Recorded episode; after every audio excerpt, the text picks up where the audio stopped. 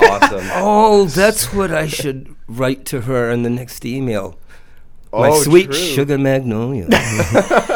you definitely Ooh, should. She'll get that reference. She will. She will. Ah. oh, that's perfect. What an introduction. Well, Bad Podcast, episode 9. It is November 16th, Thursday, 11.09 a.m. And I'm Drew. I'm Brett. Welcome, guys.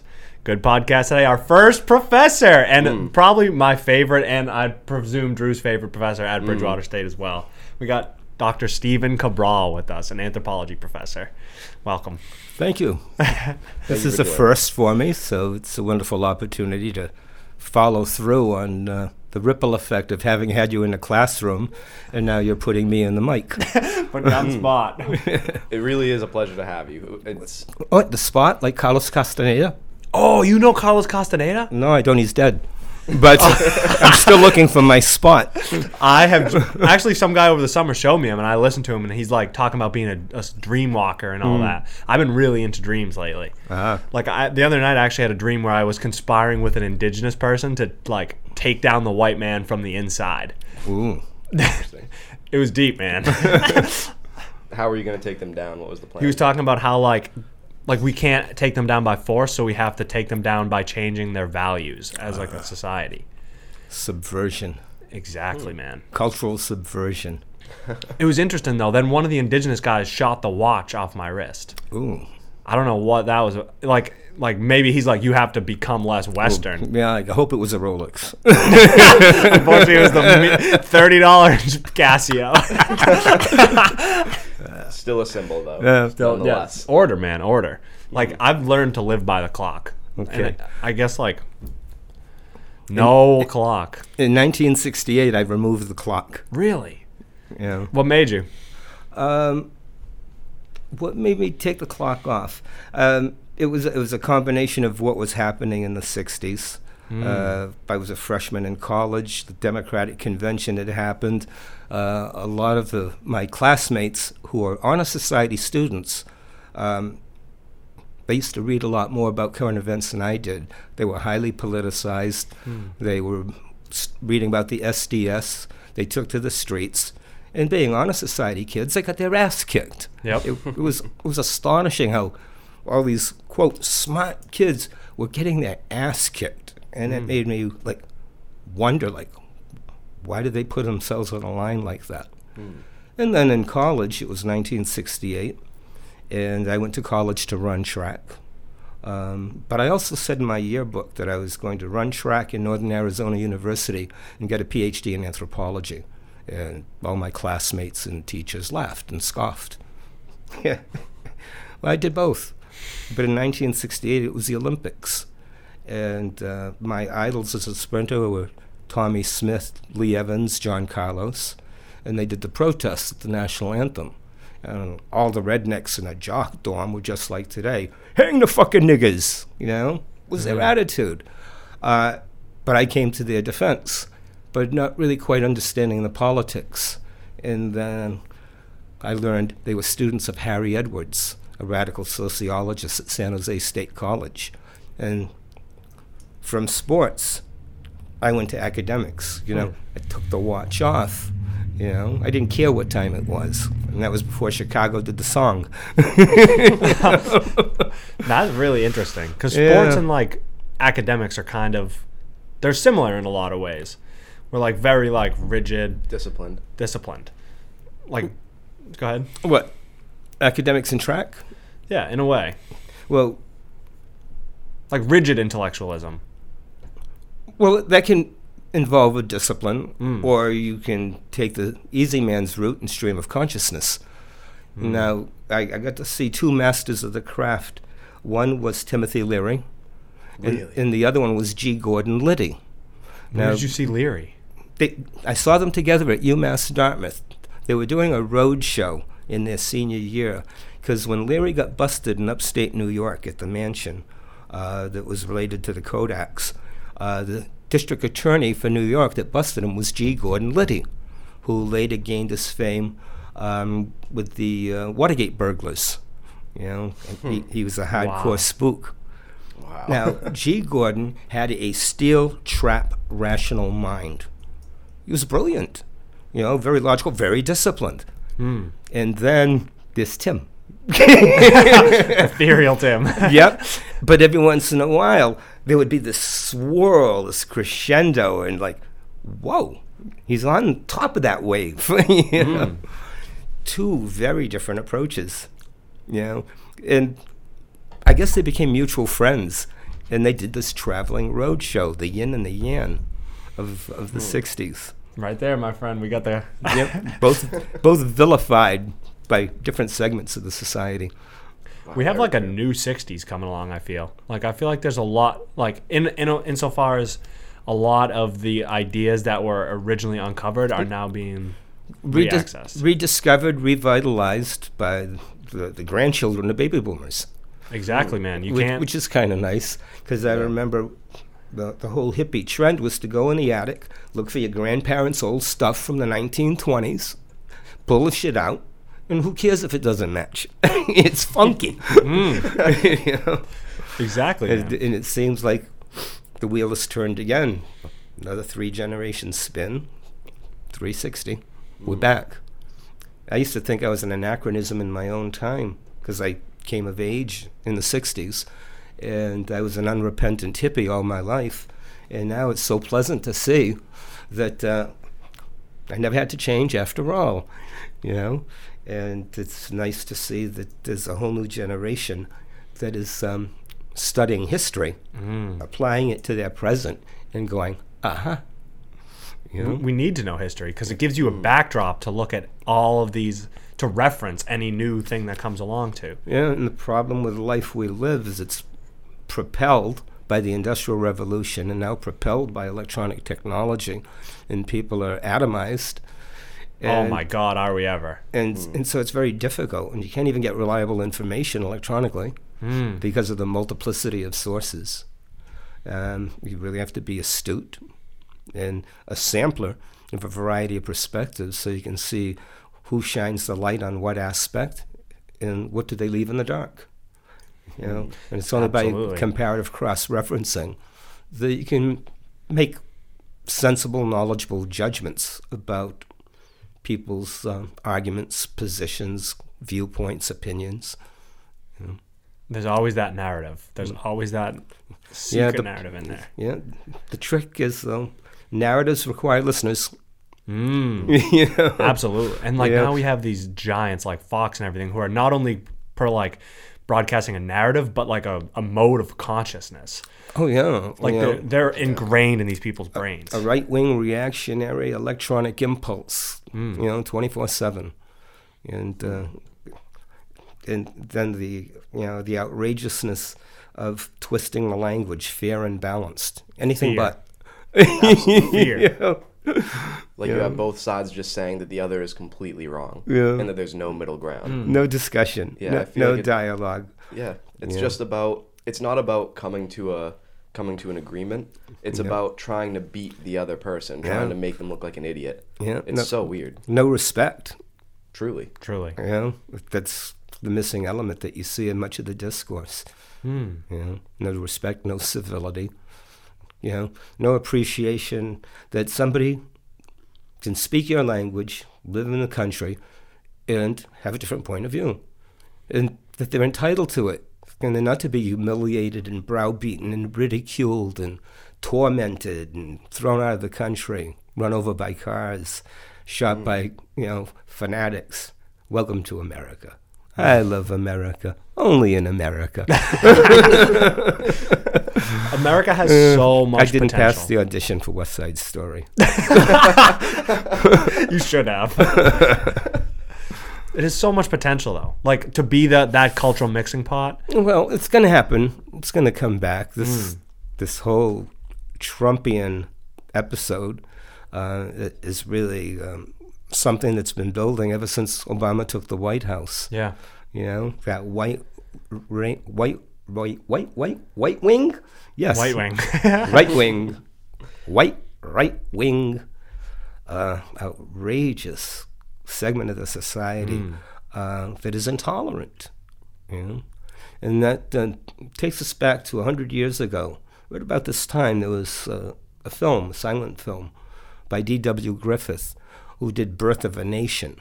But before he did Birth of a Nation, he did a film called Intolerance.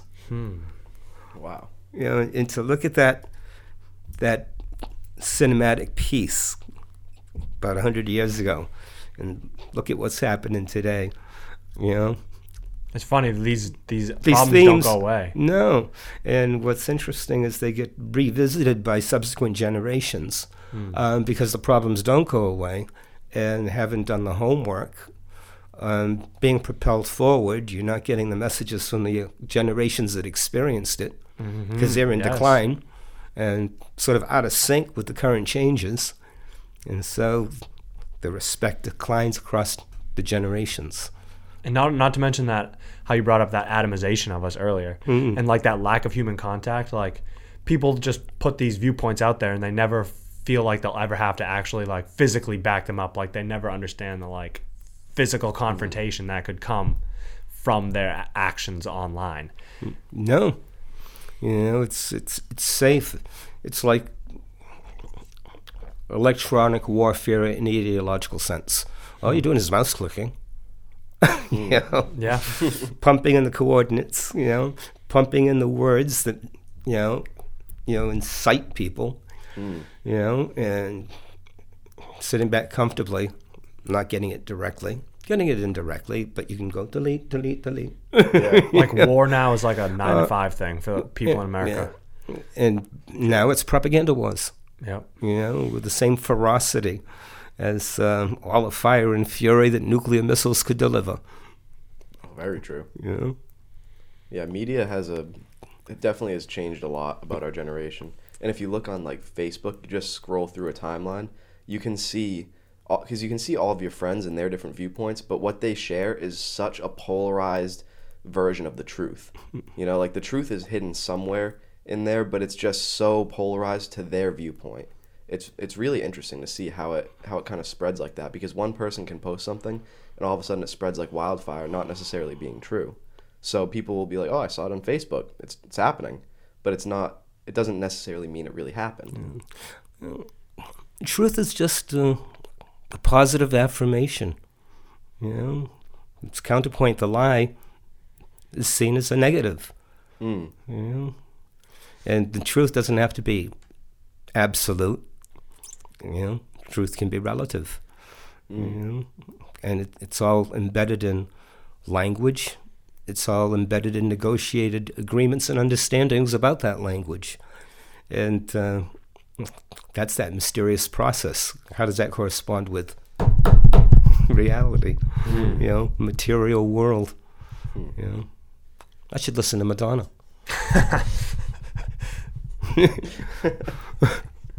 Now talking about relativity, do you believe in like like a, a lot of days there's a lot of moral relativism. Mm-hmm. Do you believe that that good and bad there's not this po- true polarity, or do you believe in the idea that every situation has a good and bad in it? Oh, I I think um, the idea of a, a binary opposition is, is how the human mind um, categorizes its its being in the world, and I would tend to think that uh, the world is a a lot more than just the binary oppositions that the mind can put on it. So I think the latter, um, the good and bad, is embedded in every situation, depending on how somebody is apprehending it, how somebody is uh, trying to make sense of it, and then afterwards, how they articulate that to themselves and others. Several steps, all those hidden steps that There's people lot of room in don't don't take into account, especially with the electronic discourse. You know, it's the fiery words, yeah, the incendiary buzzwords, yeah. words, the insulting language, Yeah, it's funny how we can frame things verb- differently. verbal de- degradation. You hmm. know, it's negative energy. yeah. you It truly is. You like know? think of like whistleblower versus like rat. Like both mean the same thing, but like to- you totally hit you differently. Hmm. A lot of people don't even like whistleblowers, though. A lot of people just look at whistleblowers as if they're rats. Hmm. We they're so important though. Like Yeah, but they're noble rats. Noble rat. Yeah. They're White the, rats. They're the nobility of rats. yeah. Now, oh, go ahead. I was just gonna say it's interesting that um, uh, years after, well, not years after Obama, but years after Edward Snowden did that that major leak, he's still living in exile in Russia, and Trump is doing everything he can to try to bring him back and imprison him at this point. And I think Obama actually had a chance to uh, to grant him what's the word I'm looking for? Clemency. Clemency, yeah. They didn't, chose not to. Cho- yeah, he chose not to right before he left. So it, it goes to show how the uh, the higher ups in our government truly feel about whistleblowers. It's interesting. yeah. Especially when it's your watch them they're on. Yeah, when Yeah. when they expose you for what you did. yeah. Oh, very true, man. 'Cause he he po- he called out Obama. He oh yeah, he did. He called out Obama, Hillary. I mean, pretty much we- we were it was like mostly a democratic um, or a left wing government that, at that point. So he he's just mostly calling out the uh, Democrats. And I think that it's funny because a lot of the for most of the time Republicans really loved Snowden because they were like, "Oh yeah, calling out Obama." But now that now that Trump's the president, they don't want him back because he's still a whistleblower. And if they bring him back, I mean, he still had he still leaks secrets like every couple months. He's he hasn't released everything. It just trickles out every once in a while. And still has the capacity to tap in. Absolutely. Got a global support network of his own. Yeah. You know. He's certainly got people on the inside too. Yeah. It's so interesting, man. I love seeing mm. it. Now, what do you think about Trump's like choosing to tweet? Like, do you think that that is a conscious thing where he can subvert like the laws of America, or do you think that it's more of him just like being a babbling idiot? Oh God. Um, insofar as I've never owned a cell phone, you know, um, I don't tweet. Yeah, I find the whole tweeting phenomena um, reminds me of the, like the fucking hula hoop when I was a kid. Everybody had to do it. Everybody had to have it. You know, um, and this obsessive fascination with the electronics and every damn little character, m- most of which are misspelled at certain points in the morning because he's less than coherent. And, uh, you know, a lot of it is electronic ranting. And it's, um, it's certainly indicative that the man does not have the c- character uh, nor respect for the, the office he holds. He diminishes the, the power of the presidency by literally uh, magnifying his ignorance on a grand scale constantly. Hula hooping in front of everyone. I mean, you know, and there are those that love his ignorance, and they're entitled. Yeah, absolutely. People Yeah. eat his ignorance up. Yeah, and Jimmy Kimmel has been exposing that by interviewing Trump people in the streets in California um, and asking them if Hillary Clinton should be impeached. And yes, she should be impeached. you know? From what? Well, that's the point. These people Oh are so God. ignorant of the system, um, don't understand what they're hearing on the news, uh, don't have the education mindset or wherewithal to connect the dots. And it's frightening that there may be a lot of people who have been dumbed down by the electronics over the past 50 years. And particularly the, the rapid onslaught of the new handheld technology that everybody's obsessed with. Man, you know, if my mother caught me doing that with my fingers, she'd say, Put that down, it'll grow. True. I saw something very similar to the Jimmy Kimmel. it's electronic masturbation, in my, my estimation. It You really know, is. It's self stim, you know? because they get that warm and fuzzy whenever they do it. Yeah, you know, and it's triggering by biochemicals in your forebrain. Mm. You know, mm. and you're gonna have the carpal tunnel syndrome, problems with your cervical vertebrae here in New England. tech people are doing this in the wintertime outdoors all the time. Okay, kids. wait Plus, till, you're always wait till you're 40. down. Yeah, just like headed at a ninety degree angle. Every That's not. It's not Not only that, but music blasting right into people's ears, like loud, like talk about hearing problems, tinnitus when we're older. Well, there's going to be a lot of interesting side effects from the technology for the generation that was the, the first wave of experimenters. True. Do you think that our adoption as a species of technology was a some loss or a some gain? Well, it's been a constant gain. It's just the, the pace of acceleration of uh, the application of certain technologies at the expense of other possibilities. You think with all the science that we've refined, um, that we could do a much better deal of quality control. But now science is being purged by the politicians, you know, who are Bible thumping, hardcore Trump supporters. It's frightening, you know. Um, but the pendulum will swing back, you know, because Yes. I, I think there are enough people who um, appreciate freedom of thought and expression to realize they don't want to be objects of persecution. And it's coming to that. You're seeing people being targeted. Muslims are targeted. Hispanics are targeted. African Americans are being shot in the street. I mean, come on. You know? And people are just accustomed to it now. Yeah. It's the American way of life. Well, no wonder we're not the leaders of the free world anymore. We're not free. We haven't been free since 9 11. We have the most prisoners in the world, Yeah, yeah, Mo- and, highest incarceration rate. yeah, and uh, and the rest of us aren't faring much better. Absolutely not. Yeah, indentured servants. You know, well, anybody who's got a mortgage, anybody who's got a car loan, Mm. anybody who's got a credit card, you are an indentured servant to the bank. You are. You, know, you don't own that until they say you do. Mm-hmm. You know, hey, Yeah, you- keep at it. keep those payments coming in. Mm. keep that nose to the grindstone. Something to get you up and working every day. Yeah. So I've never owned a cell phone. I've never owned a computer. Really? Never had cable TV all these years. Wow, that's impressive. Well, I needed the money for pot.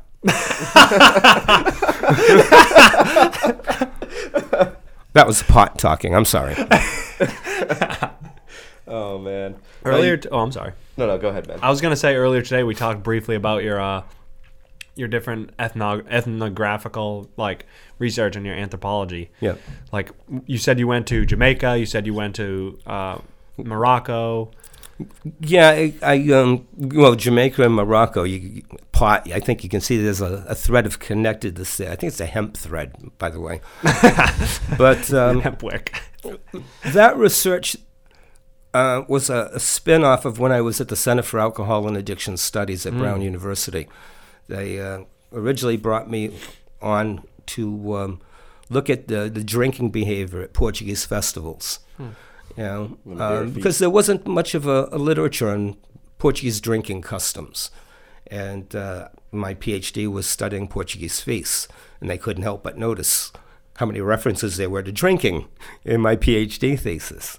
Well, it was also at a time uh, when cocaine was peaking. And so at that point in time, people weren't just drinking at the feast. There was this generational split where there were all the coconuts at the feast, you know, who were drinking as much as the alcoholics because the coke keeps you up Yep. you know, and beneath that was a layer of potheads. You know, hmm. so there's all kinds of ritual use of a variety of psychoactive substances within the rubric of Portuguese feasting. Um, now, when I was in high school, uh, I had a classmate who went to UMass Amherst, and he became a drug smuggler.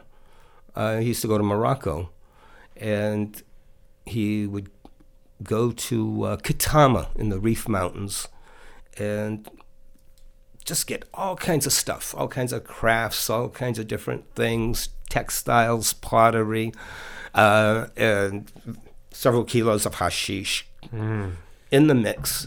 And it would get mailed to Northampton, Massachusetts, and he, he had a, a hippie health food store, you know, you know, organic bread, you know, you know, get your Moroccan slippers because the soles of the Moroccan slippers were filled with hashish. you know? That's how it was smuggled in the old days.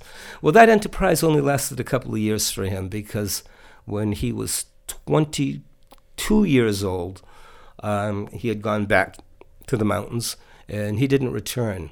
He and a Swiss national were found dead in a car crash in the ravine of a mountain.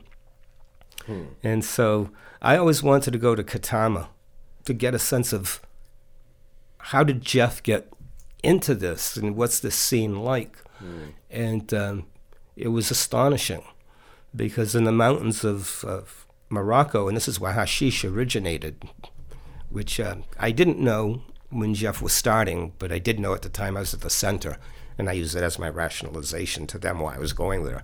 you know, but I was really curious about Jeff and his demise, and um, the adults, the elders, the old Berbers wearing their djellabas, going to the fields with their donkeys, fires on the floor in the house, you know, um, very old school.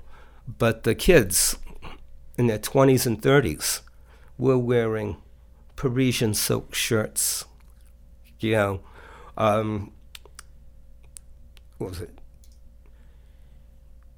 Cowboy boots, leather tooled cowboy boots. You know, shit they shouldn't have.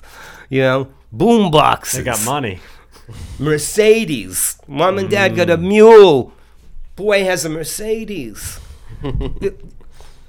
There was a generation of international drug traffickers moving the hashish that mom and dad grew and processed because they got the old recipes. Wow. It, it was just astonishing to see all of that. And um, I realized after a couple of hours there um, that, you know, everybody was trying to sell me hashish, and I wasn't there to buy hashish. I was there mo- mis- mostly out of intellectual curiosity. And what I didn't realize initially, but I caught on, was when you say no to somebody there, you've insulted them. Even if someone's offering to sell you something? Yeah. Yeah, you're Wow. supposed to take them seriously and engage them. No, I don't want it. Boom. Walk away. And I thought, how many times did I do that? You know? Yeah. And why are all those guys talking to each other and looking at me like they're going to kill me? and I'm thinking of Jeff and I'm thinking, uh, time to leave. and, uh, and leaving Katam and just driving down the mountain roads, if he were pursued, it would be so easy to be run off the road because Wow. those, those mountain roads had no rails. There was no lights. There was no median strip. Right. It was a very crude highway through the mountains of Morocco. And it just made me wonder. It could have been accidental because the fog and the dampness on those roads, you could hit a curve and you're gone. And if somebody's chasing you and you don't know the road like they do, you're gone. You know? And uh, Jeff is gone. You know? That's insane. Yeah. Yeah. So that was my research in Morocco, you know, mostly trying to find out about what caused my friend's demise, you mm. know. And it was his persistence in being an international drug smuggler, Import export. you know. the cameras went out. Let us just restart those puppies and we'll keep rolling. That's insane though. I didn't know that that it was like I thought you were going there. I didn't know it was like low key to to like figure out about your friend. How long did you end up staying there total? Uh, I was up there a week, Hmm. you know, Figured it out pretty quick. and uh, somewhere in my notebooks, I'm not sure which notebook or where, is a recipe for making hash. because I sat down with the old man, the old lady, and the kid translated. You know, Whoa. you know, he spoke Spanish, they spoke Berber. You know, I encountered hash in And- Maine for the first time. and I had talked to him in Portuguese because I didn't want them to know I was English. Oh, American. clever. Mm. Yeah, because they they try to trick Americans pretty frequently because we are fairly foolish internationally. Yep. And so, you know, Portuguese, they know the Portuguese. They have a history with the Portuguese. They don't have any issues with the Portuguese. They hate the Germans more than the Really? Americans. So during World War II, the Germans must have treated people like shit, Oh yeah. you know? And uh, I was astonished. They, they do treat Americans better than Germans. And, I, and I witnessed that. Really? Yeah. Wow. Yeah. It's Boy. wild. Now you said you did a lot of ethnographic research in New Bedford uh, as well. That's mostly on the Portuguese, I presume. Yeah, that, that's where I, I did the research on the um, basically the alcohol at the Portuguese festivals. It was started in New Bedford, and there were two different festivals by Portuguese from different archipelagos. So they're, they're doing the same thing in the same church, but uh, the festivals were like night and day. One festival was sponsored by the minority community, and it's a, a spectacle. It's an extravaganza. The majority community in the church from the Azorean archipelago do their feast, but it's like small scale, and it's very church centered, where the other one is like a carnival. Yeah, so there's two different expressive styles of the same cultural tradition, um, which involved a lot of alcohol in similar ways. Um, but the one with the extravaganza, you know, was, uh, let's say, more alcohol fueled than the larger population that drinks in the same way, but the volume of consumption doesn't match because of the, the scale of the festivals. It's kind of like the Huichol where they were using the what was it a Catholic church? Yeah, apparently the Catholic Church was built on one of their sacred sites. Wow. So they, they feel like they have the prerogative and right to walk into the Catholic Church, And I believe they do. you know, and um, do their rituals at, at the altar and proceed with their pilgrimage. That was that was such a cool video that you showed us in class. I loved that. Yeah, uh, the sacred journey to Wirikuta, you know, the, the land of uh, the magical deer.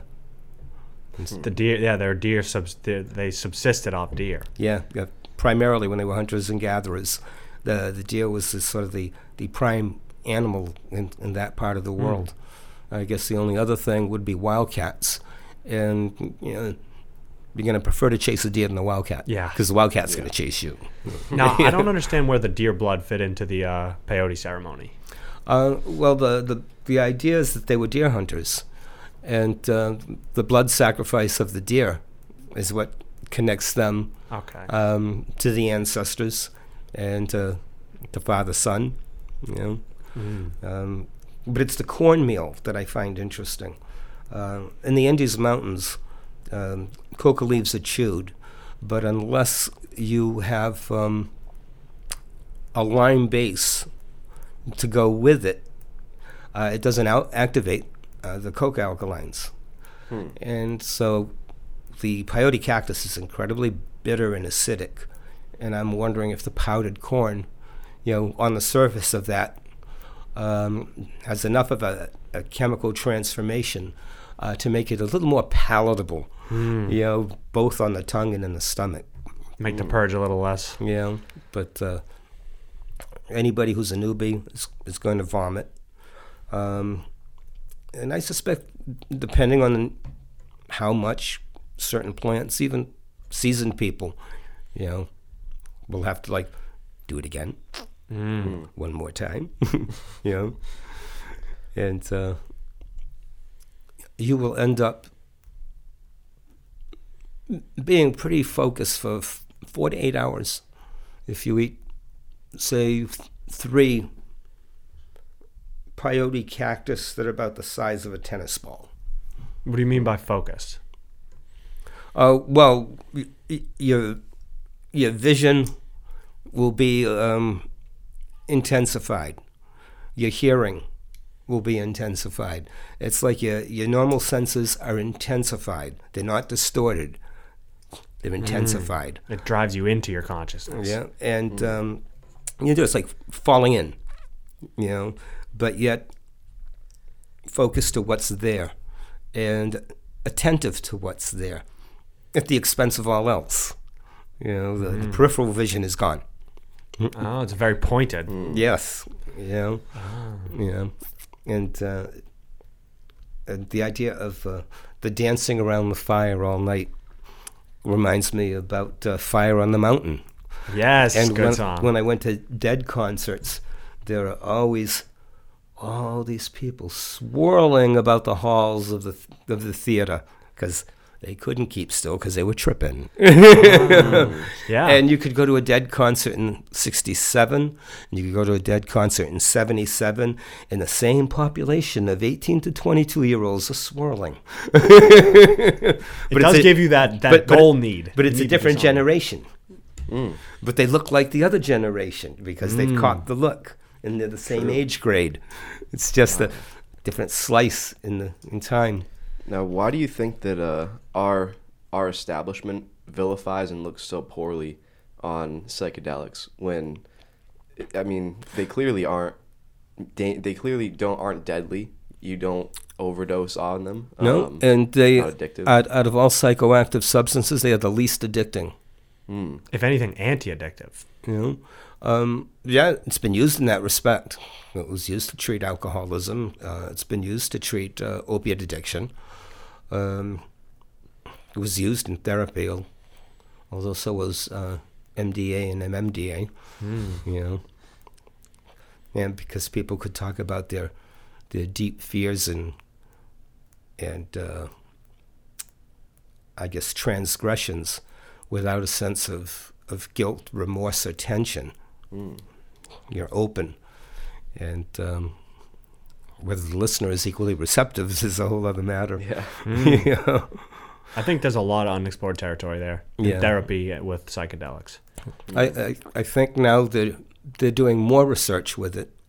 You know, there's been some lifting of, uh, of the shackles that were put on psychedelic research and even cannabis research. um, and whether it sees the light of day, if it doesn't have the conclusions that the reigning regime uh, endorses, it won't see the light of day.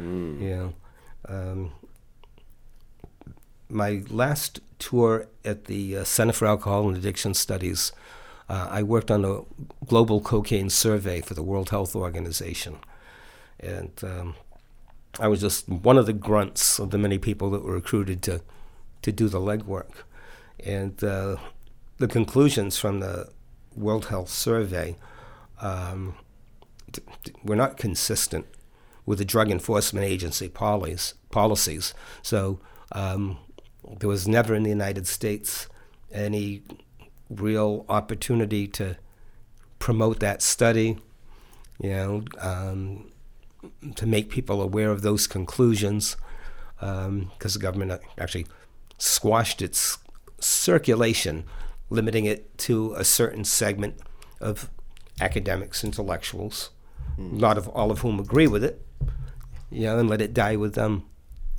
You Yeah. know, so politics is a, a serious matter, Absolutely. um, and now it's overriding science in a variety of different ways.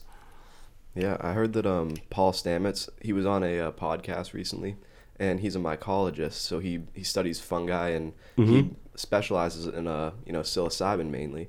So one of the things he was saying was that he is granted permission from the FDA, I believe, to study these and, and propagate these and grow them. And he said he's been approached over the past, you know, 20 years several times by undercover DEA agents that are trying to get him to sell them psychedelic mushrooms so that they can arrest him. Yeah, Like they're they're basically just trying to set him up so that he won't be doing the research anymore.